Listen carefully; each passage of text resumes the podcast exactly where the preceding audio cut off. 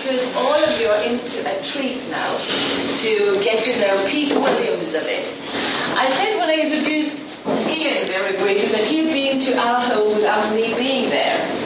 Pete has been to our home many times and I've always been there, so I usually stay at home. Uh, Pete Williams to me, you are first and foremost a dear colleague at the Gimlekollen.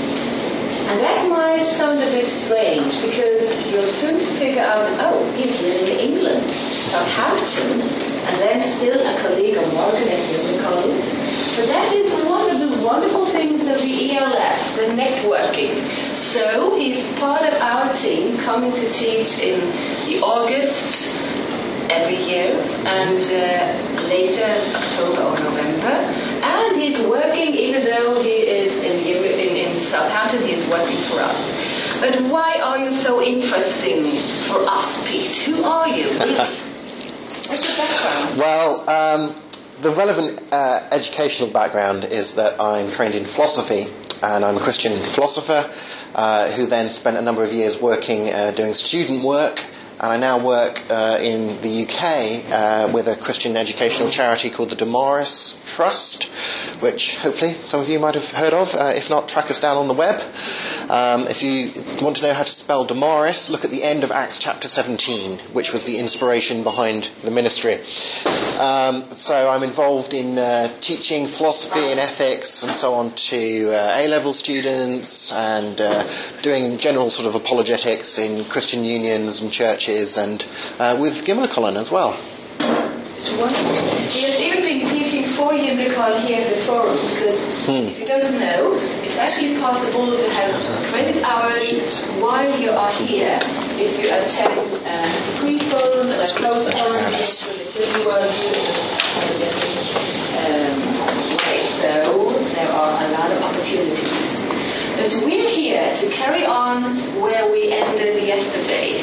So in your binder, you find a sheet of paper with the headline, The Search for Truth Project, but now maximizing the impact using documentary series material from Science and the God Question in the context of education, research and development, churches and communities. So it's really widespread. We can use this in so many different areas. And that is why it's of importance for all of us in our own home setting to get to grips with what this is all about. So we're really looking forward to the two of you guiding us and having this open um, question and answers as we go ahead. They are in charge, but we're here and we have a lot to contribute with. So please don't feel shy. Let's just pray for each other and especially for Pete and Ian. We just thank you, Lord, for another morning and for another day full of grace. Thanks for Pablo having shared so abundantly from your word this morning. And thank you for the opportunity now to have a focus on how each one of us can actually make the most of all the work that Ian and his people have put into this tech project. We pray for each one of us to be open, have a clear mind, a clear thought, and uh, really take into consideration what is in this for us. And we pray for Pete and Ian, give them strength and clarity, and uh, let them always feel the strength in you and rest in your peace and your praise. Amen. Amen. The floor is yours, please. Well, thank you, Morgan, for making us feel so welcome and integrated. That's appreciated. And also thanks to Tess for being there as this essential uh, backup and keeping us all on track. But also, thank you to you uh, for me for yesterday. Um, I found it a really thrilling interaction with you. Um, I didn't do what I intended to do, and that didn't matter. Um, because I think what we did was was, uh, was better, very helpful, very encouraging, and personally encouraged by your, your interest. Yesterday, I guess we did manage to focus on the kind of opposition that we face out there. We have an uphill struggle, I think, and it's good as communicators to be realistic about that and, and to know how incredible we sometimes seem to, to, to other, other people. And just didn't take that seriously. And so we talked about developing, in the, in the case of this series in particular, we talked about recognizing what other people have to say and indeed representing it in, in, in the programs. And then, as it were, dealing with those issues in an open and honest and sincere way. Now, clearly, uh, a major intention of this, and you picked up on this very well yesterday, thinking about your various national contexts in which you work. Clearly, this is designed in part for people who have not thought very much about God or, or have negative assumptions about God. And uh, as we demonstrate a little bit more of content today, then you'll, you'll see uh, how we, we deal with that, how we present the issues to people, and the God issues to people who uh, perhaps are being engaged to think about it for the first time or the first time in a long time. But another focus today, as reflected in what Margaret has drawn our attention to, is how can we use this within study contexts as well. And I think that's, that's very important. My experience of the series so far, because it's still in development, as, as you know, um, is showing whole programs to people, some of them non-Christians, and we've been very encouraged by, by the reaction. I shared some of that with you yesterday. But I think the same resource can be used to strengthen Christian people as well in their foundational uh, beliefs. I think that's very, very important. And one of the points of interaction uh, with Pete today is, is to get his input on that. Now, as the series develops and becomes ready for use, uh, we want to provide users with study material. Uh, and that will come in a number, uh, a number of forms, which I think are um, uh, represented on this sheet and in front of you. This, this in your folder if you if you if you have that. Um, the the first point on the sheet talks about the target audiences, the general public. We referred to yesterday, church members I referred to just now. We think there's a real market for this among university students in schools and, and students of apologetics, but also, um, crucially, as, as 1.2 says, church members um, strengthening people in the Christian faith, allowing them to see that, that, that faith in God is indeed, has indeed a rational basis. So to help that, to assist all that study at different levels, um, the programs um, will be produced, reproduced on DVD. Um, we would also like to have thematic presentations on DVD. What do I mean by that? Well, we've got um, hours and hours of interviews, as you can imagine, and in contemporary television, uh, you just use tiny parts usually of what people say. So what do we do with the richness that's, that's, that's left over? So what we'd like to do is to put these interviews at a, a little more length, um, but still people talking to each other. Um, on, on, on, on, themes, and that would allow people to say, I'm very interested in, in that. I want to hear more about what people have to say about that. Now, that needn't always be the God question. It could be science as well. Um, if somebody wants to follow through one of the scientific issues, learn a little bit more about it, then would be an opportunity uh, to do that. So we'd like also to provide study guides and web resources and a book series. And also, crucially I think, public events. That's what I'm saying here at 2.6. And we've got some, some, uh, some thoughts about how we might do that involving contributors from the, from the programs. And as well as making it an evening of entertainment that would attract people who are not just Christians from, from, from the church. So we, will be uh, beginning that process in Scotland uh, quite soon. We'd like to see that happening elsewhere as well. And if perchance we have the opportunity to work with you in your, in your country uh, on this, then we would certainly want to do everything we could to, to assist you to put on events like, uh, like we, we, have in mind. Now, a colleague of mine um, in our company um, uh, invented a word for this which I think was rather a good word. Um, I know that she invented it because I was there when it was born.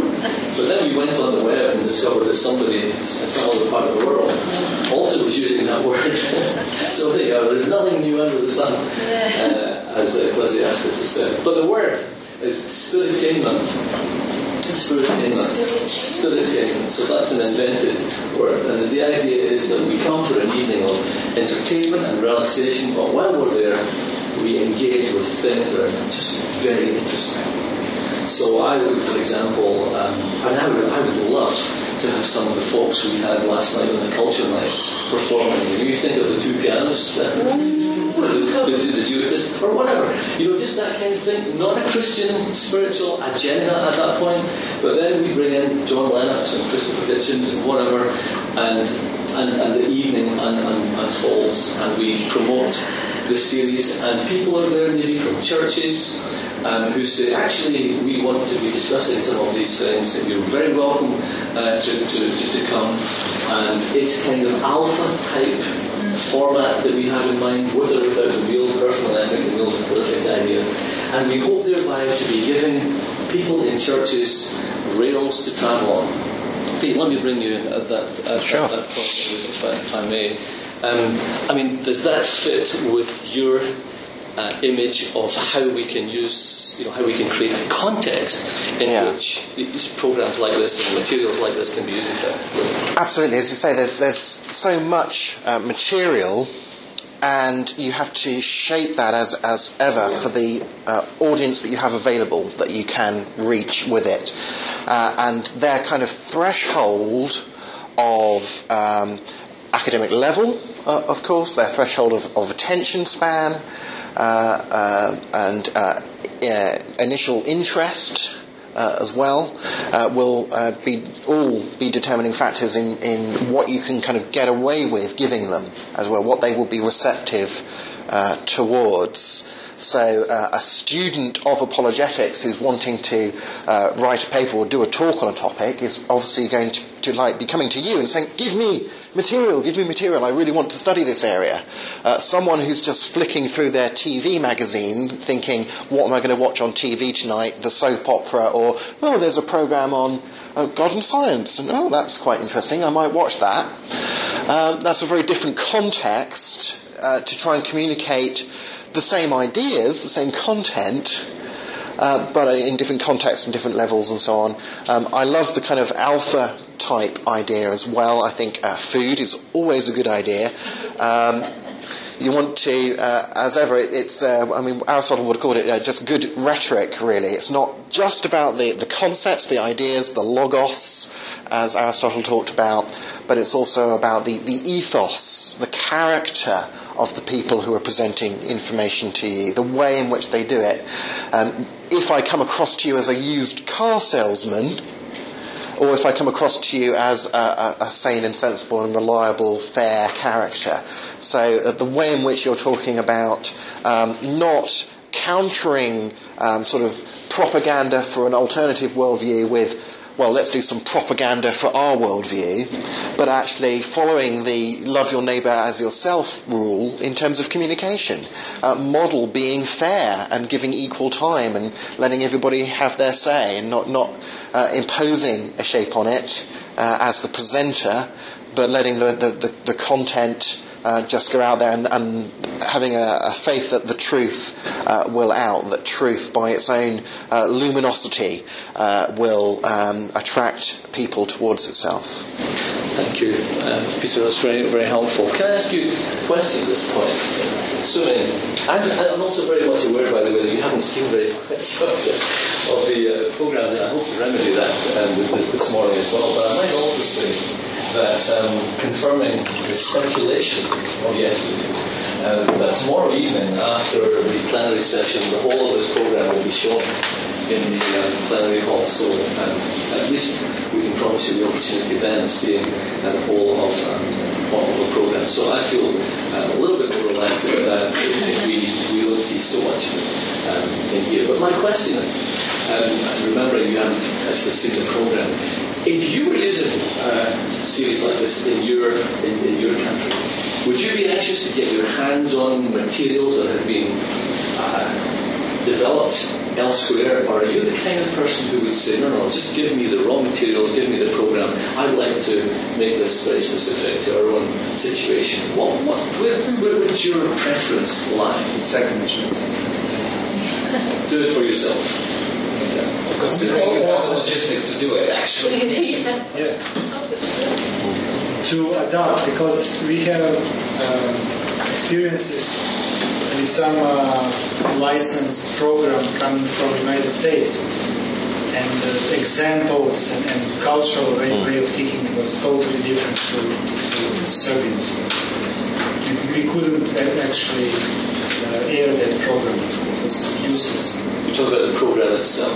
Yeah, program. Yes, yes. I'm assuming you don't want to produce the program by your, yourself. No, no, no, no.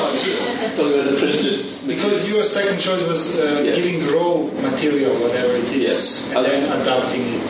Yes, yes. By, I, I- I haven't used the best description. By raw material, I really meant the core material. That would be a better word. The programs themselves. Now, you can you can use them. One of the things that we, we, we think we must do is have the programs in, in sections. In fact, I've done this for the presentation here, so that I can go to the chapters that I've created. We would create chapters for, study so that you could play a part of the program and um, and then then then discuss. And any, any other um, anyone see it differently? Oh, I'd, I'd rather uh, get material from from you, from us.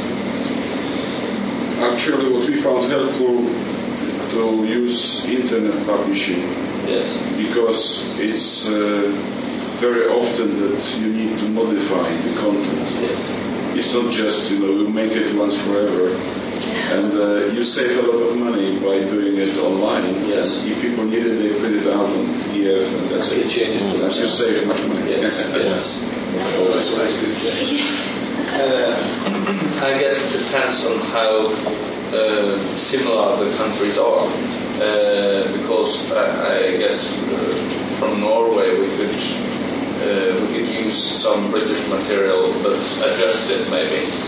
Uh, so we did have to, to make it all over again, but, but some adjustment I think necessary. Well, it goes without saying, we'd be very happy for you uh, to do that, and we'll facilitate this as, as best we can.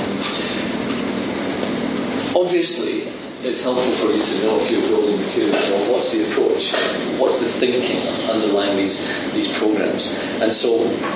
Um, just very, very simply, it's this: that in each program, and the, the list of what we have in programs was in your folder under yesterday's date, and we're on the second page. All five programs were described uh, there, and in each of those uh, programs, whether Cosmos or um, uh, Origins of Life and so on, we take an area of scientific inquiry um, and, and and analyse that we present the most up-to-date, orthodox scientific understanding available. That's a pretty brave thing still to claim because science is changing uh, so radically, and so quickly, even this week. Um, as you know, if you've been following the news about um, about developments in the, in the cell and the creation of synthetic uh, DNA, I think. So synthetic DNA, yeah. Um, but I, I want to, to pause for a moment and I, and I bring Pete in on this with a question as well on this word orthodox.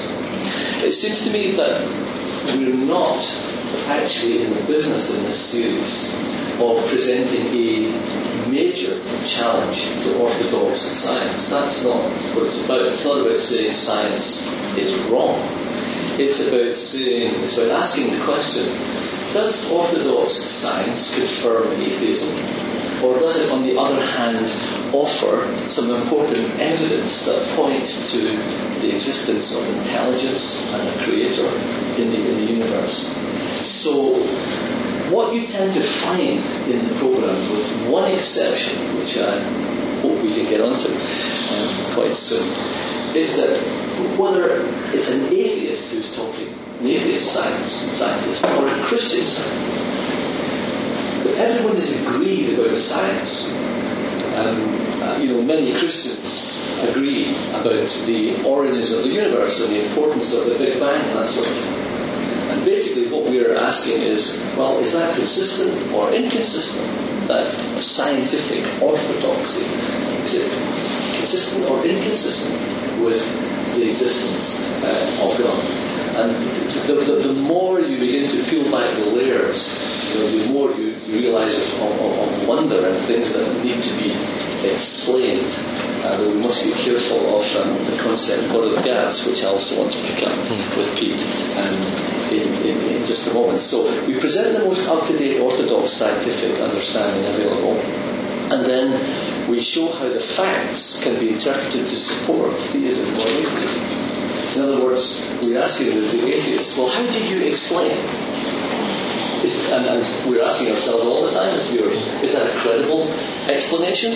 And we ask theists how they interpret the evidence. So in some ways, it's a simple, straightforward uh, matter. Now there is one area in which, um, I mean, I just think perhaps we should touch on it, just flagging up that it is a difficult area um, in orthodox science, and, and, of course, can you guess which, area that is? Which is the one that um, gets, gets most people's temperatures rising a little bit, and where the Christians want to challenge the science sometimes. Any thoughts about that? Maybe I haven't my question. The origin of life. The origin of life, that, that's right. Um, better known sometimes as evolution. And it, get, it gets the, uh, the pulses racing sometimes. How big a how big an issue is that? Um, oh gosh, that's a very big question. How big an issue uh, is it? Um, I don't think it's a, a, at all a crucial question. I, I would make a, a, crucial distinction here. Uh, philosophers uh, love uh, distinctions because it keeps everything nice and neat and tidy, you see. Uh, and I would distinguish uh, between what I would call the doctrine of creation and different models or theories of creation. Now, all Christians, indeed all theists, believe that the doctrine of creation is true that uh, everything apart from God only exists because God made it exist. That's the doctrine of creation, that there is a, a, a, a, personal cause behind reality who has an intention for that creation uh, to be here. So we're, we're here on purpose, as it were. Uh, now, different uh, theists and even different Christian theists hold very different models of how it is that God did that creating. Uh, and there's a whole wide spectrum of, of disagreement there, uh, and lots of complicated factors from all sorts of different fields, from philosophy, from science, from theology, that impinge on the, the, the choices that people make there. Um, but the crucial issue is, of course, the doctrine. Uh, in terms of, of, central Christian beliefs, the kind of things that are listed in the Apostles' Creed, or the, the kind of thing that uh, I think uh, Orthodox, to use that word again, Christianity would say you have to believe in order to be a Christian, so long as you believe that the doctrine of creation is true, you could believe those things as well. So long as you think that creation is true, you could think that creator could do miracles, could reveal himself, uh, could become incarnate, could rise from the dead, uh, could f- forgive you your sins, etc., etc. And you could um, be completely uh, committed to all of those central Christian beliefs whilst being completely agnostic on the question of, well, how exactly did, did the Creator arrange for us to be here? So we're helpful. Thank you very much, uh, Peter. Um, I'm just going to skip past this, uh, this slide here and this one. Uh, said that before. Thank you for your patience. Um, yeah. I want just to say a little bit about the, the structure of the Program 1 now, which I'm going to introduce uh, in your and let you see some, some sections uh, from, from that. Remembering that this is the first program uh, in the series, then it takes, uh, we, we, allocate some time to wind up uh, interest. So we ask the question, who is talking about the God question and, and, and, and why? Um, and what we discover um, is that it's just about everybody who's, who's interested in, in, in, the God question. Um, but then we make life a little bit uh, difficult for ourselves by offering some concessions to the opposition, really.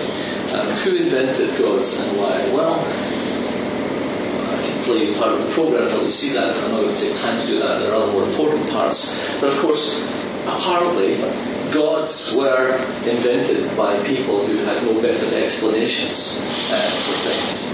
And the atheist point very, uh, very eloquently put in the program is that as time goes past, as science develops, we fill in those gaps and the need for God uh, goes away.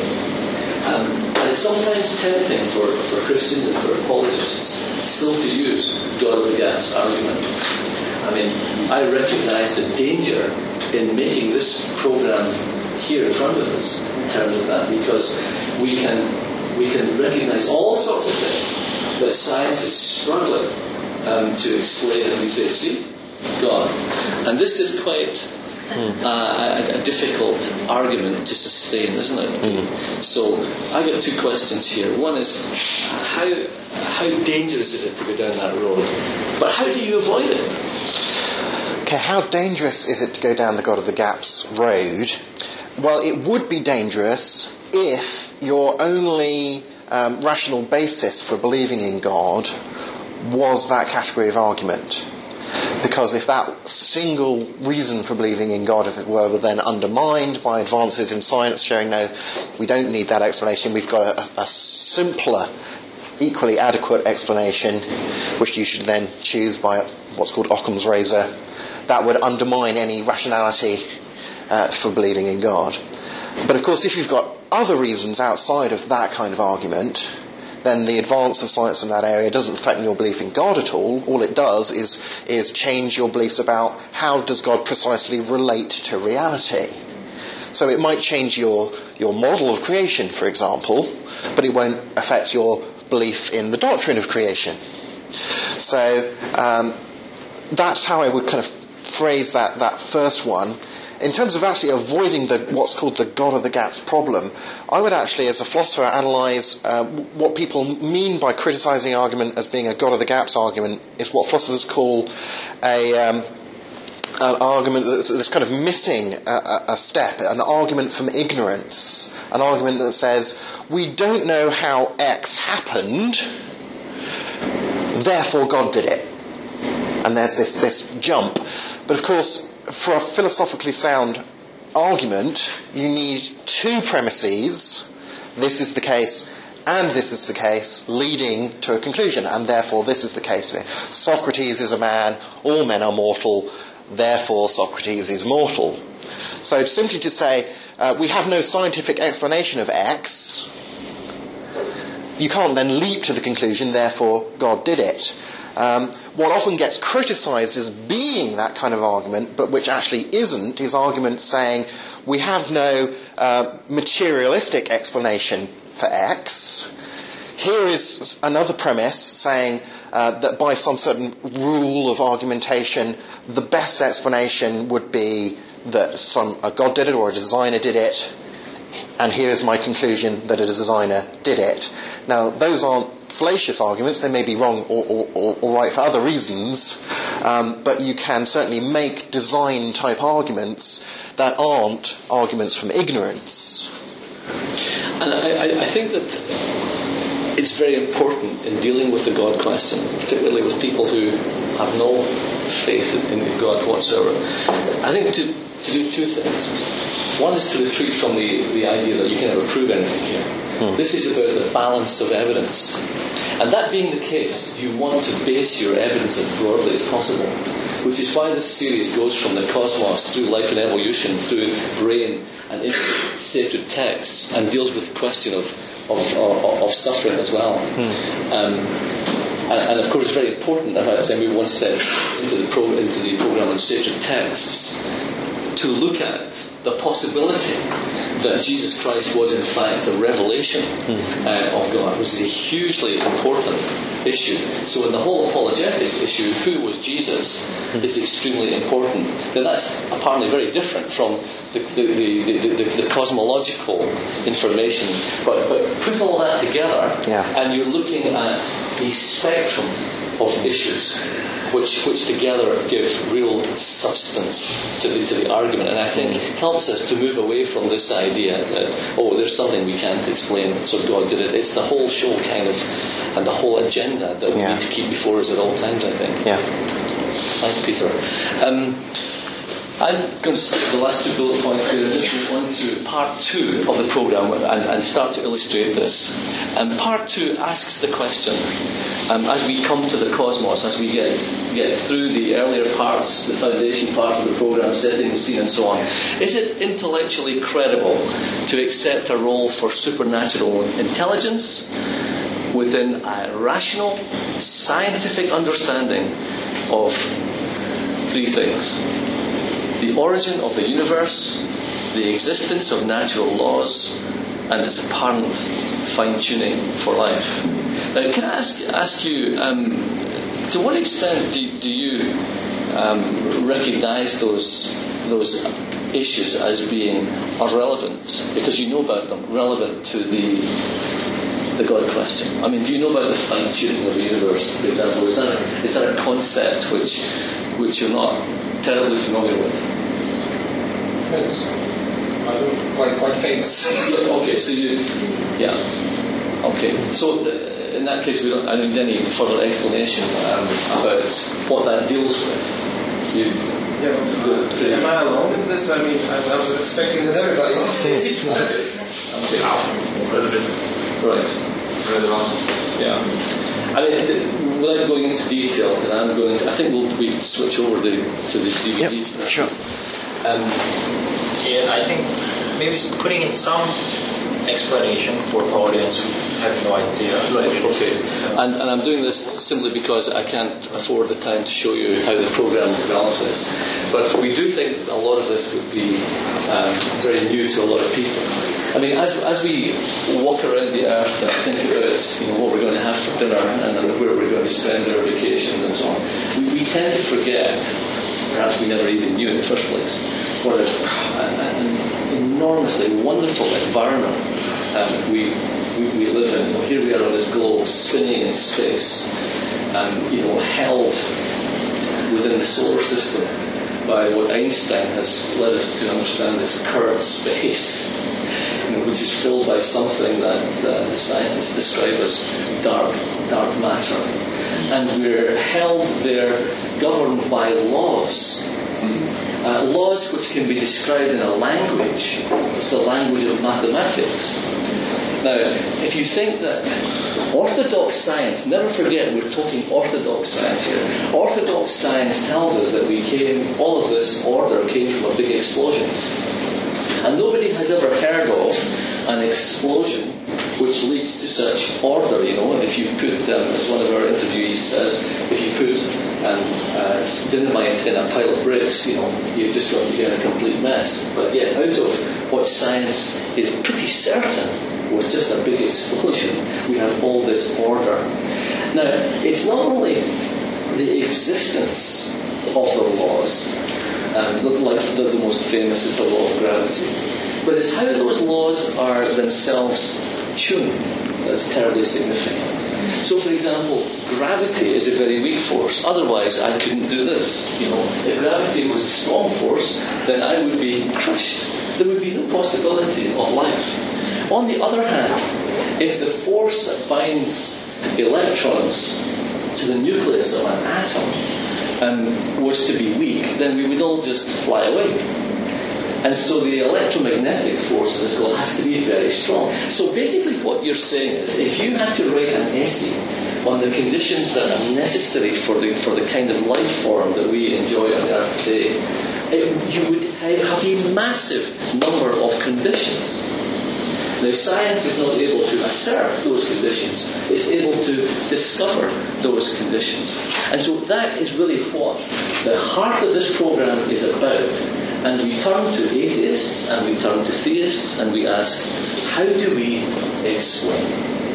So, what I think I'd like to do is just to uh, introduce you to some bits and pieces of that of that agenda uh, on on the screen, and then really the focus then needs to swing to on the basis of those kinds of maybe just fragments of information, Peter.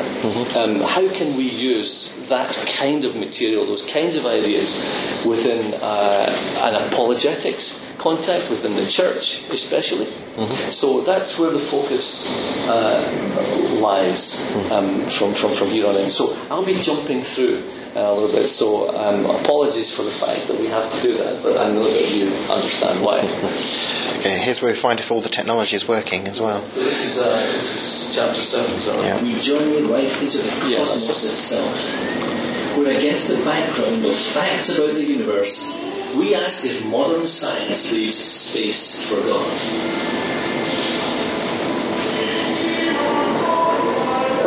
I really don't think there's a, a, a question that science cannot be brought to bear. It's valid. There's something out there. Maybe. How would we discern that? What kinds of experiments could we run to get at an answer? God being immaterial and uh, not acting in accordance with regular predictable laws, then that wouldn't come under the scope of science. The God that most people worship now, rather than some ephemeral God, is a God that participates in the universe, and there should be signs of it. We need to learn how to discuss and be open and be prepared to change our views if the evidence so requires. This isn't a really new argument. Those who defend the Christian worldview are stuck with the one they've always been stuck with. Give us your evidence, and then I'll assess it like I would anything else. Let's go. A hundred years ago, when astronomers looked at the universe, they believed it had always been there. They were wrong. It began 13.7 billion years ago with a bang, nicknamed the Big Bang. Big Bang theory is as certain as anything in science. I suppose nothing in science is ever mathematically certain, like 2 plus 2 equals 4. But it is the kind of certainty that simply makes it not worthwhile considering alternatives. The universe started, first of all, with the Big Bang, which was this hot and very dense state. The, the phrase "the Big Bang" it's it's kind of a misnomer. Um, there wasn't a huge explosion like a bomb going off. It was where space basically began to grow very quickly. So space showed up. Was it? Not even once upon a time. Peter, let me just um, ask you. Um, we, we, we've only just begun to move into Yeah. the elementary portion of understanding of what- what's going on here. Already, are we looking at evidential material that can, that can be used? You know, the fact that the universe had an origin. That, as Kim Weaver from NASA said, space, I love this expression. So space showed up. Showed up. Uh, it raises all sorts of paradoxes, doesn't it? You immediately kind of want to ask, well, where did it show up? To which the answer is, well, the, the, there wasn't any where in which it showed up. This is the showing up of a where. In the, fir- in the first place, as, as it were. Um, the, the most immediate kind of apologetic connection uh, is, of course, with a certain kind of argument for the exist- existence of God called the cosmological argument. And there are various forms of that, but there's one form, um, particularly uh, uh, well-known Christian philosopher called William Lane Craig from America that you may have heard of is famous for bringing this argument to the fore, particularly because of scientific discoveries about this idea of there being a, a beginning, a start to space-time. Uh, and um, his argument kind of simply goes like this. Um, everything that has a beginning has a cause. We now know from scientific evidence that the universe had a beginning. What follows from that? You see, Um, that the universe had a cause, uh, he would argue. Uh, it's a very uh, simple argument. There's lots of complexity under there and a whole discussion around it. But already we're, we're- we're plugging into uh, in sort of the medieval period, that argument was discussed in terms of philosophical kind of mathematical problems about was it possible for there to be an infinite regress of things? And we actually Um, asked that question. You, you do get into that question, We've got, yeah. we've got um, and this is one of the interesting things I think. Um, we we discovered that somebody in America is working on that precise thesis Hmm. that the universe did not, in fact, our universe did not begin with a big bang, Hmm. but a big bounce. And his argument is that our universe came from somewhere else. Ah, very interesting. Maybe maybe your, your God issues are, are null and void now. Maybe we've got another answer. But But not so, right? I mean, the Big Bounce doesn't answer it, does it? No, no, because uh, uh, there are other cosmologists who, who say whether or not the Big Bang was the first um, bang, whether it was a, a, bounce, a bounce of what? A previous state, and they, they will argue, again, scientifically, that um, any uh, universe that's in an uh, on average state of expansion must uh, have a finite, at least series of bounces must be finite. Um, particularly if you look like things like thermodynamics, it's like bit like dropping a, a rubber ball. Um, it might okay, bounce a couple of times, and if you look at the last bounce and say, "Oh, where did this ball come from?" It came from here. Someone else say, "Well, maybe it bounced from somewhere else." But that doesn't justify the, the, the assumption that the ball has been bouncing for infinite amount of time. It might have been bouncing three or four times from when it first started the bouncing process. It's very hard to get our minds around the fact that there must have been a beginning, and once upon a time there was nothing. In fact, what um, what orthodox science says, and many of you will know this, and I apologise, but as we say in English, teaching our grandmothers to suck eggs. I discovered they don't use that expression in America. By the way, you didn't know what I was talking about. But, you know, I want to be telling you things that you know so well. But, but science, Orthodox science believes that at the very beginning, all matter, everything that ever went on to exist, was crammed into this tiny dot. It's an incredible idea. And I think it's, it's not only matter, it's matter and space. Yeah, and space, space, space, space time, in, indeed. I was teaching my yeah. and there's even some, something of a dispute over uh, how you describe that very beginning point, because uh, some will describe it as a, a point, a, almost like a mathematical point. So it hasn't got volume. In what sense is it a thing, a yeah. material thing, if it doesn't have volume, uh, of infinite density? Well, again, there are mathematical puzzles about that. Is it just that it's like really saying there's a boundary, there was a start, there was a beginning uh, to things? It's not the idea that they're sort of hanging around for a long time with this sort of super dense pellet of matter, which one day suddenly decided, oh, I think I'll expand. So there are some huge, I mean, you, you, you, know this, but I'm just drawing it to your attention, and I was trying to model the kind of thing that you would trying to get across to your audience uh, if you're in a discussion uh, context, that there are huge issues to be answered. And science does not actually have the answers. And I think people like Richard Dawkins um, like to forget that that is the case and promote the view that, well, science has all the answers. And the problem is that that message has been very effectively communicated to the world out there. Uh, that's the the idea they carry around uh, in, their, in, in, in, their heads. So I, would like to just um, underline for you that in this series, Search for Truth, we, we don't avoid the hard questions. You know, we actually go looking for all that science can tell us about the hard questions. And I'd like to introduce uh, a part of the program now in which we do that. And, you know, before we get too smug about the, about the Big Bang and think, well, there, you know, there's a notch up for, up, up for God, there are people who are looking, are working on alternatives. So I want to show you one that I have already mentioned and that Peter uh, has, uh, has, has, chatted with us about, the, this idea of the Big Bounce. I'm going to show you a man who's working on that. But you'll also hear him admitting, no, it's not the answer in terms of where we ultimately came from. But then that's followed by another one, which is potentially shocking which is what if the universe could have invented itself? And there is some scientific reason to believe that that is so. Uh, I think it's quite important for us to know that people think that might have been the case. And what's the evidence uh, for that? Can we go to um, where is it? Chapter 11 um, in this one. And um, you'll hear Peter Atkins, who's a very prominent atheist from Oxford University, introducing this section by saying what science really the fact what science really needs to do is to find a way of showing that, that science can demonstrate how the universe came into being without God. The menu thing doesn't seem to be working very much. This menu. How can we explain uh, before that? Uh, so you need to, oh, yeah.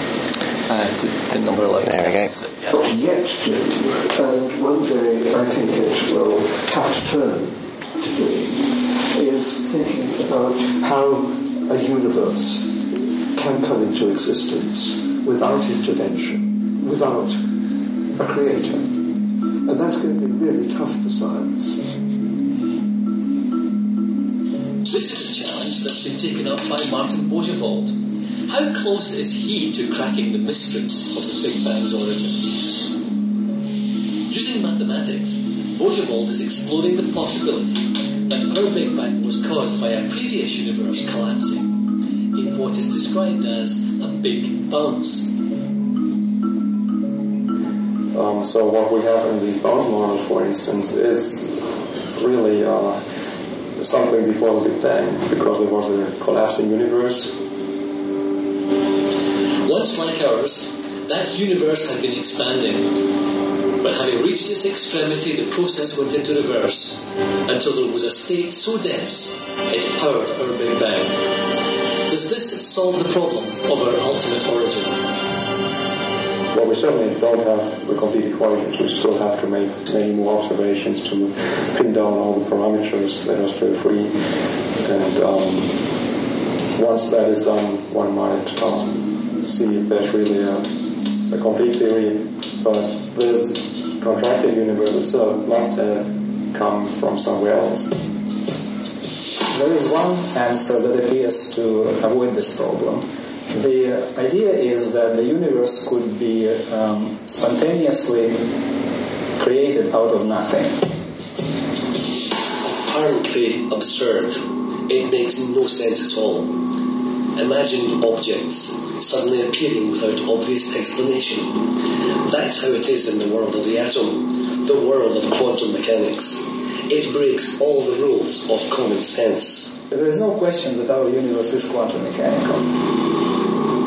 Quantum mechanics theoretically supports the view that our universe, like other aspects of the quantum world, could simply have appeared out of nothing. If you ask what caused this universe to pop out, there is no cause, there is just probability for this to happen, and so it happens. But why should a universe as fruitful as ours just pop out of nothing and somehow work? Think not of one universe popping into the quantum world. Think of multiverse. Millions of tiny universes, at least one of them with the capacity to survive. The multiverse idea is that there's a universe generating mechanism, and there's pop, we get a universe here, and pop, we get a universe there, and maybe there's an infinite number of them, and all possible universes are uh, represented somewhere in this large uh, ensemble. The idea that there might be multiple universes kind of comes out of the idea of quantum mechanics, that things can show up and disappear on very small scales, and so if you have one universe that shows up over here, maybe another one can show up over here. To get this to work, uh, we still have to have uh, some physics in this multiverse at that level. We still have to have a universe generating mechanism with all sorts of properties. Uh, we still have to have a means of distributing laws among the universes that get created, even if they're different laws in different universes. It could be that if a kind of chaotic universe tumbled out of nothing, then it wouldn't survive. It would just collapse back to real nothing. And it may be that our universe happens to be that happy chance of nothing transforming itself into what seems to be something that seems to persist. Uh, um, I recognise this is Tuesday and um, everybody's very tired. I don't know if you, if you were able just to process what he just said. Um, I guess you probably did. Um, doesn't even seem to be absolutely sure that we really are here at all. It, it seems to seems to persist. Yeah. Sure does. Um, we have an observation. There is a common misconception that in quantum mechanics uh, it is possible for, for things to come out of nothing, which is not true. They will tell you that you need space for things to come out of space. So you, you, you cannot uh, have nothing and come something. Yes. But space is something. Space is not nothing. If something comes out, it comes out in space. It's not in, in a void. So it's not true that uh, in quantum mechanics things come out in, uh, from nothing and so also the universe could come out of nothing. And that just illustrates the advantage of having an expert when you're discussing um, these things. And that's a serious, serious, uh, serious, serious point. That's as heavy as the science gets, by the way, uh, in this. And I've taken a risk of showing you the heaviest bit of the science, but I think it's a, I think it's a crucial thing. I think if we're going to have a serious look at this, we have to just learn a little bit of science, and we have to encounter the idea that well, maybe. Um, maybe this is a challenge, is it? Um, that the universe could have popped out of nothing. But I, I don't it 100%. But the thing that I, be, be, before we had that little exchange, I wanted just Peter to, to, to comment on was the um, Peter Atkins comment, his explanation. Because, you see, one of the things I, I really would like you to observe is when you put the atheist on the rack, you know, when you really pin them down and ask them the hard questions, you get that kind of answer. And that's terribly important for people to see. I don't know, is it possible to go back and just listen to his answer? It's not the most gripping piece of television, but intellectually, it is, it is a crucial, crucial thing to hear a man say. He is just, as we say, grasping at straws. He's just fumbling in the dark. Just collapse back to real Just go back a little bit. Yeah. So he's, he's, he's asked the, the, the, um, the, the question, you know, is, is, this, is this an adequate, this multiverse, an adequate explanation? properties, uh, we still have to have a means of distributing laws among the universes. Comment on it. Even if they're different laws in different universes. It could be that if a kind of chaotic universe tumbled out of nothing, then it wouldn't survive. It would just collapse back to real nothing. And it may be that our universe happens to be that happy chance of nothing transforming itself into what seems to be something that seems to persist. The thing is, our Nothing transforming itself into something. Nothing transforming itself into something that seems to persist. Hmm. Now, I think there are lots of apologetics issues derived from what we learn about the universe. But there are apologetics issues deriving from that kind of statement, Peter. Would you? Yeah, yeah.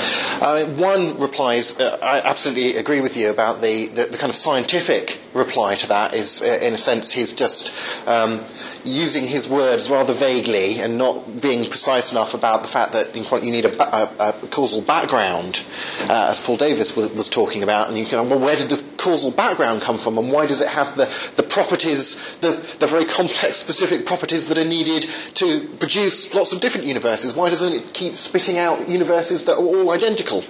Why are they all different? So that you would end up with one that is possible for life. You know, it, all that kind of reply is doing is is shifting back the problem a level, but doesn't get rid of the problem. It's like um, pushing the, the wrinkle in the carpet to another bit of the room and sticking a wardrobe on top of it and saying, "Don't look over here." You know. Um, but there's also met- metaphysically where he, he sort of starts. Notice where he starts off saying, "Well, it, it could be." Now, let me tell you a just so story. One could imagine that, and he might be able to tell a, a, a lovely, sort of even a consistent, logically consistent story about how things might have happened, but that's not good enough. That's not strong enough to undermine an alternative uh, belief that's justified by some evidence. You want to say to him, well, maybe it could have happened like that, but have you got any reason to think that it did happen like that? And I think I'd, I would have picked up on one of the comments we had from him earlier when he started off saying, you know, science is going to have to face the challenge of explaining the universe without a creator. He's starting with the assumption that there's no God, and then saying, and what's the best explanation we can come up with on the assumption that God had nothing to do with this? And he'll believe whatever the best explanation is on that presupposition. But of course, that's, that's just like um, uh, pushing the most important issue uh, under the rug uh, again. You're quieter today. I, I know you're t- more tired uh, today, but I mean, should I leave a space for comments from you this?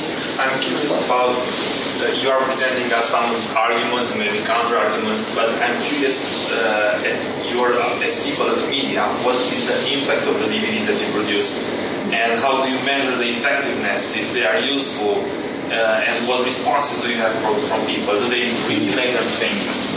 Or is this some is this different from uh, what Discovery Channel will present? Because I think Discovery Channel has also scientific programs on the origin of the universe, and they only interview probably uh, scientists, not not Christians.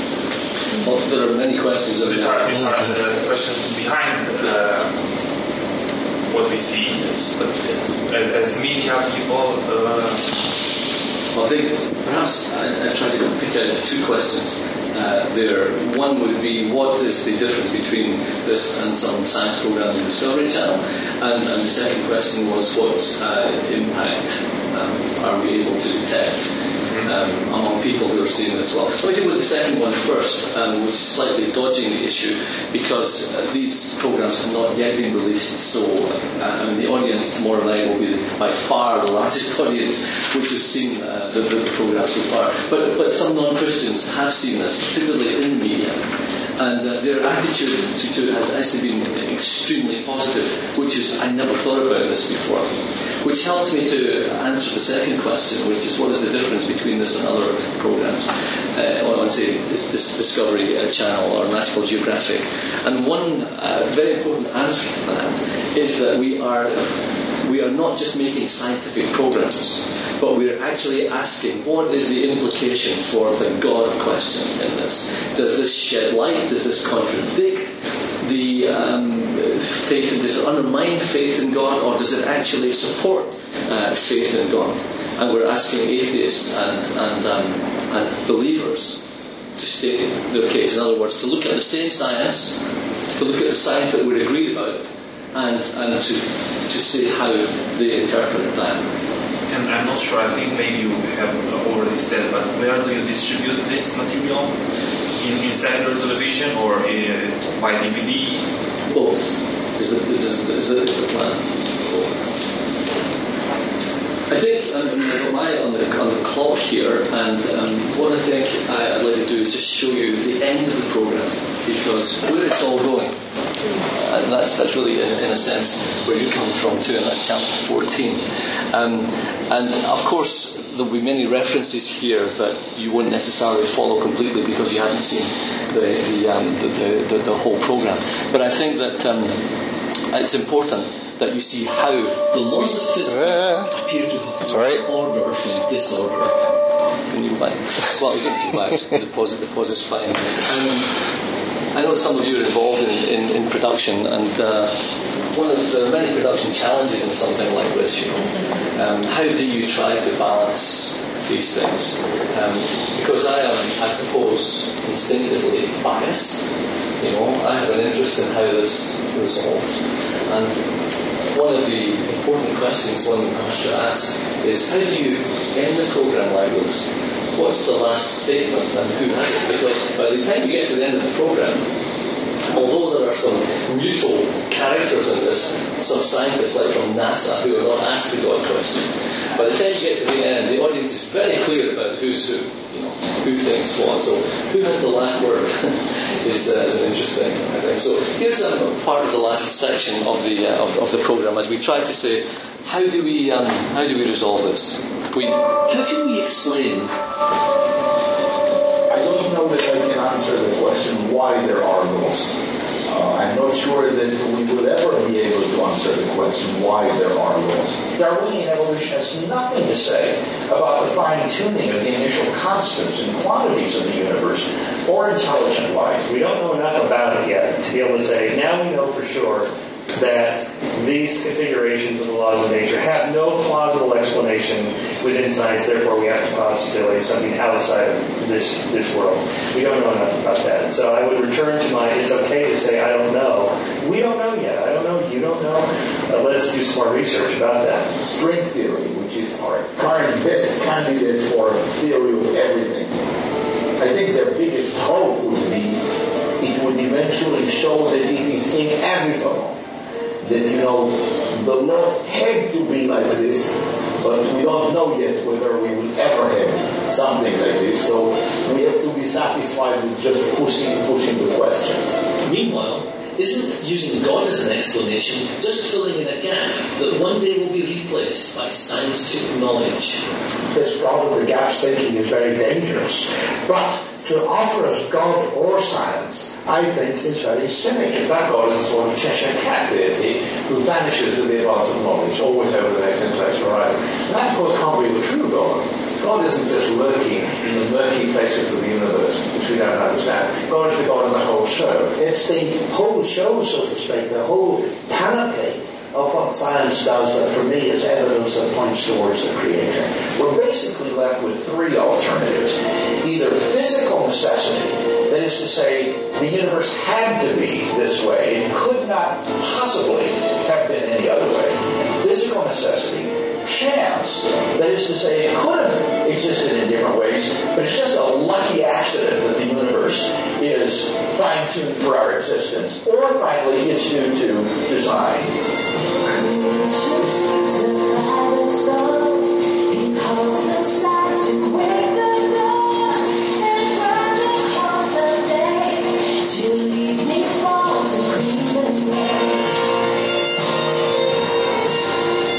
It's mainstream science. It demands an explanation. And one of the most plausible, in my opinion, the most plausible explanations for the fine tuning of the universe is that there's a fine tuner.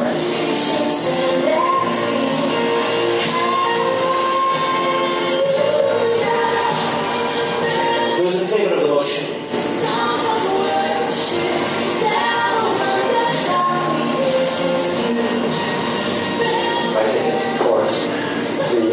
Idea that the universe. It's confirm, I think it is confirming evidence. Christians believe in science. Christians believe in material real- reality. They believe in a law-like nature to existence. They believe that we are discovering God's laws after.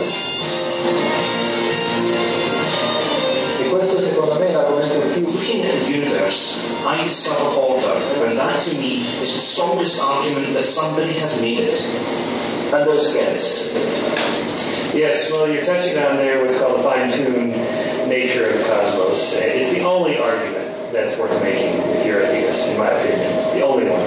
Um, because it is pretty peculiar that the laws of nature are constructed in such a way, not just that you and I can be here, that, that any life could be here, that, that, that even be atoms, therefore there could be planets and stars and so on. Okay, well, that's, that's, that's a legitimate mystery. A mystery that has uh, several different possible non-theistic explanations. Uh, one of which, for example, is, uh, well, on a superficial level, universe is not very finely tuned for life. There's hardly anywhere you could live. The universe looks like very much like it should look if there is no God. Creation looks like like uh, it was the, the universe came from nothing. You might say that the Earth's distance from the Sun is fine-tuned to make life possible.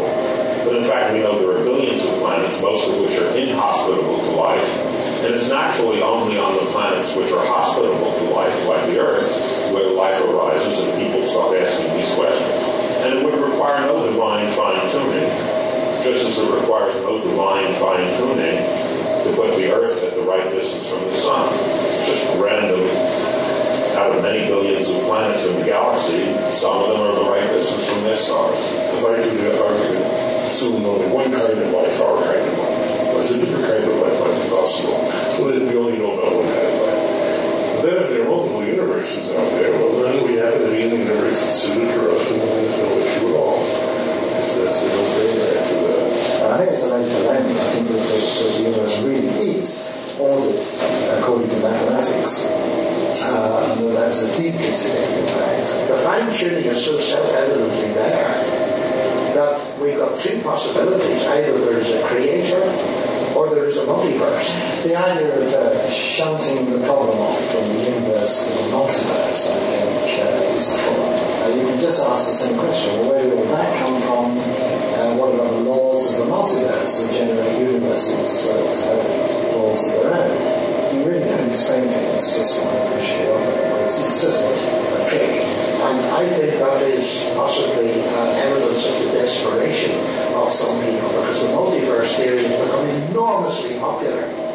I think it's grossly premature to conclude that the universe exhibits signs of an intelligent design.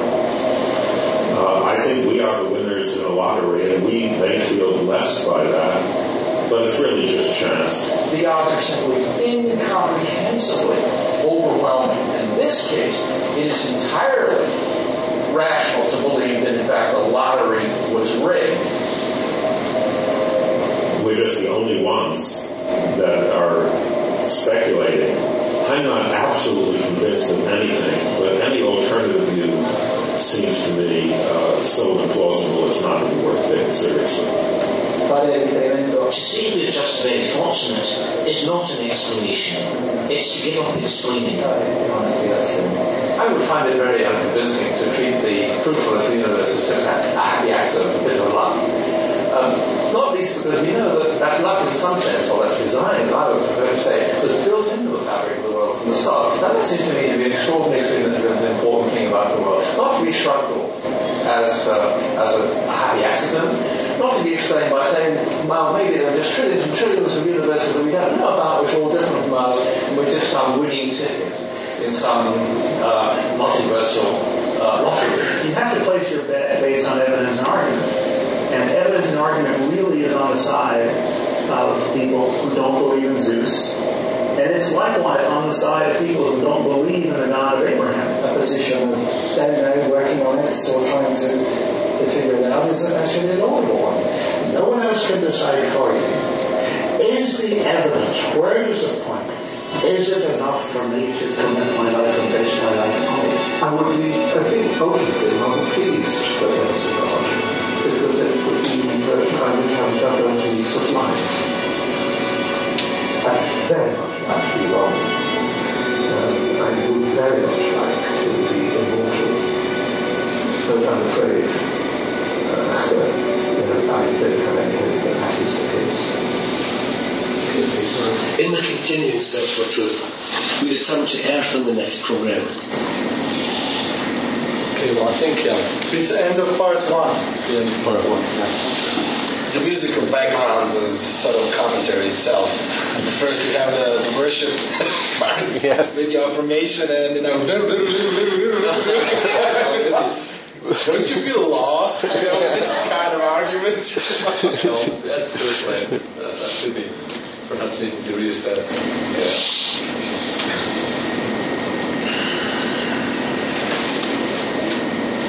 Peter, final comment from you maybe on the Yeah. apologetics uh, study point of view. Uh, I think from an apologetics point of view, I think perhaps the most useful, crucial point you could bring out of a program like this uh, is that point you made about the difference between the fact that they agree on what the science is, is telling what the data to be explained is, but they're all disagreeing about how best to explain it. And very clearly from their comments, that disagreement really comes from their worldview, from their philosophical positions, their openness or lack of openness to a belief in a God. Uh, and so on. And it's those philosophical beliefs that they bring to the table that is shaping how they handle explaining the data that the science is giving us. So, uh, as John Lennox would put it, it there's not really a, a conflict between science and religion. It's a conflict between different philosophies. So, I think you need some coffee. Thank you. Before coffee, we say thank you, but even before that, any questions? Anything that really struck you from this session, or maybe particularly when we saw the last part of the program? Uh, I, I perhaps have one. I was surprised with, with uh, Lennox, uh, John Lennox. John Lennox. Saying that multiverse theory is getting more popularity. Last Mm. time that I checked it out, it was on the fringes of normal sciences. Say. So it's obviously Mm. beginning more popular, and it's so counterintuitive that I, in, in, one sense, I've, I've wondered if you were using it uh, sort of to say, look at this, you know, hear this stuff, and and, and, and kind of make your make your intuitive decision on, on, on science. They did it on us using the creation, uh, short, shorter, how do you call it? Uh, creationist seven day.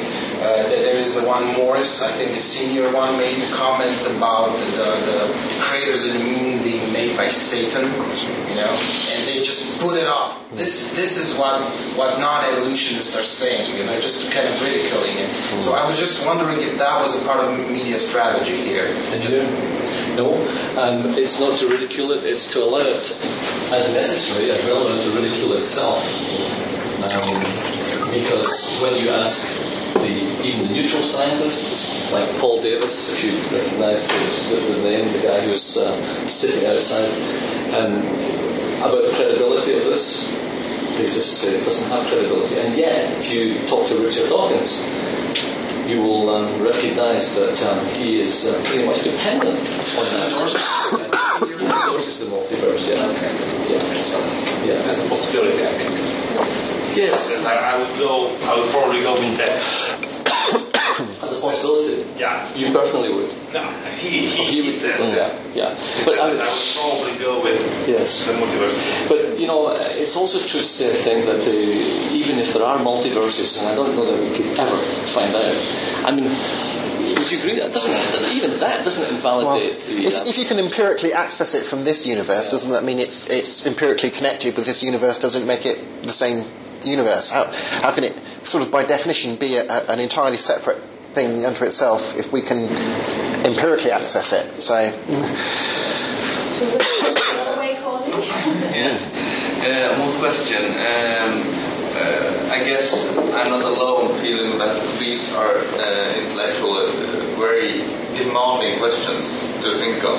It's uh, heavy on your mind. Uh, and and uh, question I, I uh, was curious if the atheists uh, pose is whether uh, this um, complicity uh, makes it difficult for Christians to believe in God. Why has He made it so complicated for us? One for you, Pete. um, I,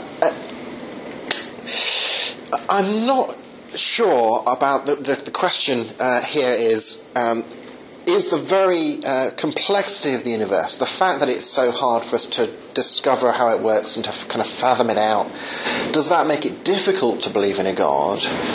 Um, well, only if you had the prior assumption that if there were a God, he would, of course, make a very simple, easy to understand universe. Um, well, if you think that there is a God, uh, a greatest possible being, who's omniscient, you know, as uh, intelligent as it's impossible possible to be, and, and so on. Um, why would you think that he would necessarily uh, do things uh, as simply as possible? Or as economically as possible. I mean, sometimes uh, people um, make critiques of design arguments and so on by, by saying, oh, you know, uh, isn't it wasteful of God to have spent all that time in the universe before people appeared? If, if that's kind of one of the main points of the universe, why didn't he just just create it in six days? You know, surely that's the obvious thing for, for him to, to have done. Isn't that kind of wasteful and so on? But then we're using notions of, of, of, of wastefulness that does that notion even apply to a being who has unlimited resources in terms of power and, and knowledge and, and, time? You know, it's, it's not as if God's going to get bored kind of waiting for people to, to turn up, or uh, as if he could have used the available resources a bit more efficiently, and that would have been a, a good thing. He, he's just creating everything by, by sheer will. Um, so I, I think that the if you dig into the assumptions behind that kind of objection, you actually find that the assumptions don't uh, make a great deal of sense and, and, certainly don't come with, with much sort of positive argumentation in their favour. Could you repeat the question a little bit? I would like to have a comment. Yes. I, I, I, thought it could be an argument for the atheists that uh, the universe is so complicated and difficult to understand. Why has God made it this way if He wanted us to believe in it? I would say two things: one for the atheist and one for the Christian. I think that if, if would have made a much simpler universe, it, it would have been much easier for atheists to, to say that it was simple to pop up into existence.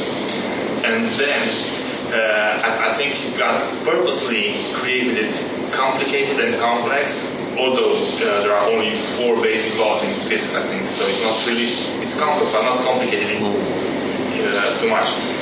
And uh, this argument makes, I think, in Romans. And there's also a verse in Ecclesiastic, in Ecclesiastes, where uh, Solomon, I think, says, and I gave my heart to seek and search out by wisdom concerning all things that are done under heaven. This sword, travail, hath God given to the sons of men to be exercised. So God intended us to search and do research, maybe scientific research. Thank you very much. And I see there are more hands, but the room monitor is very strict in order to show her loving care for us because we need a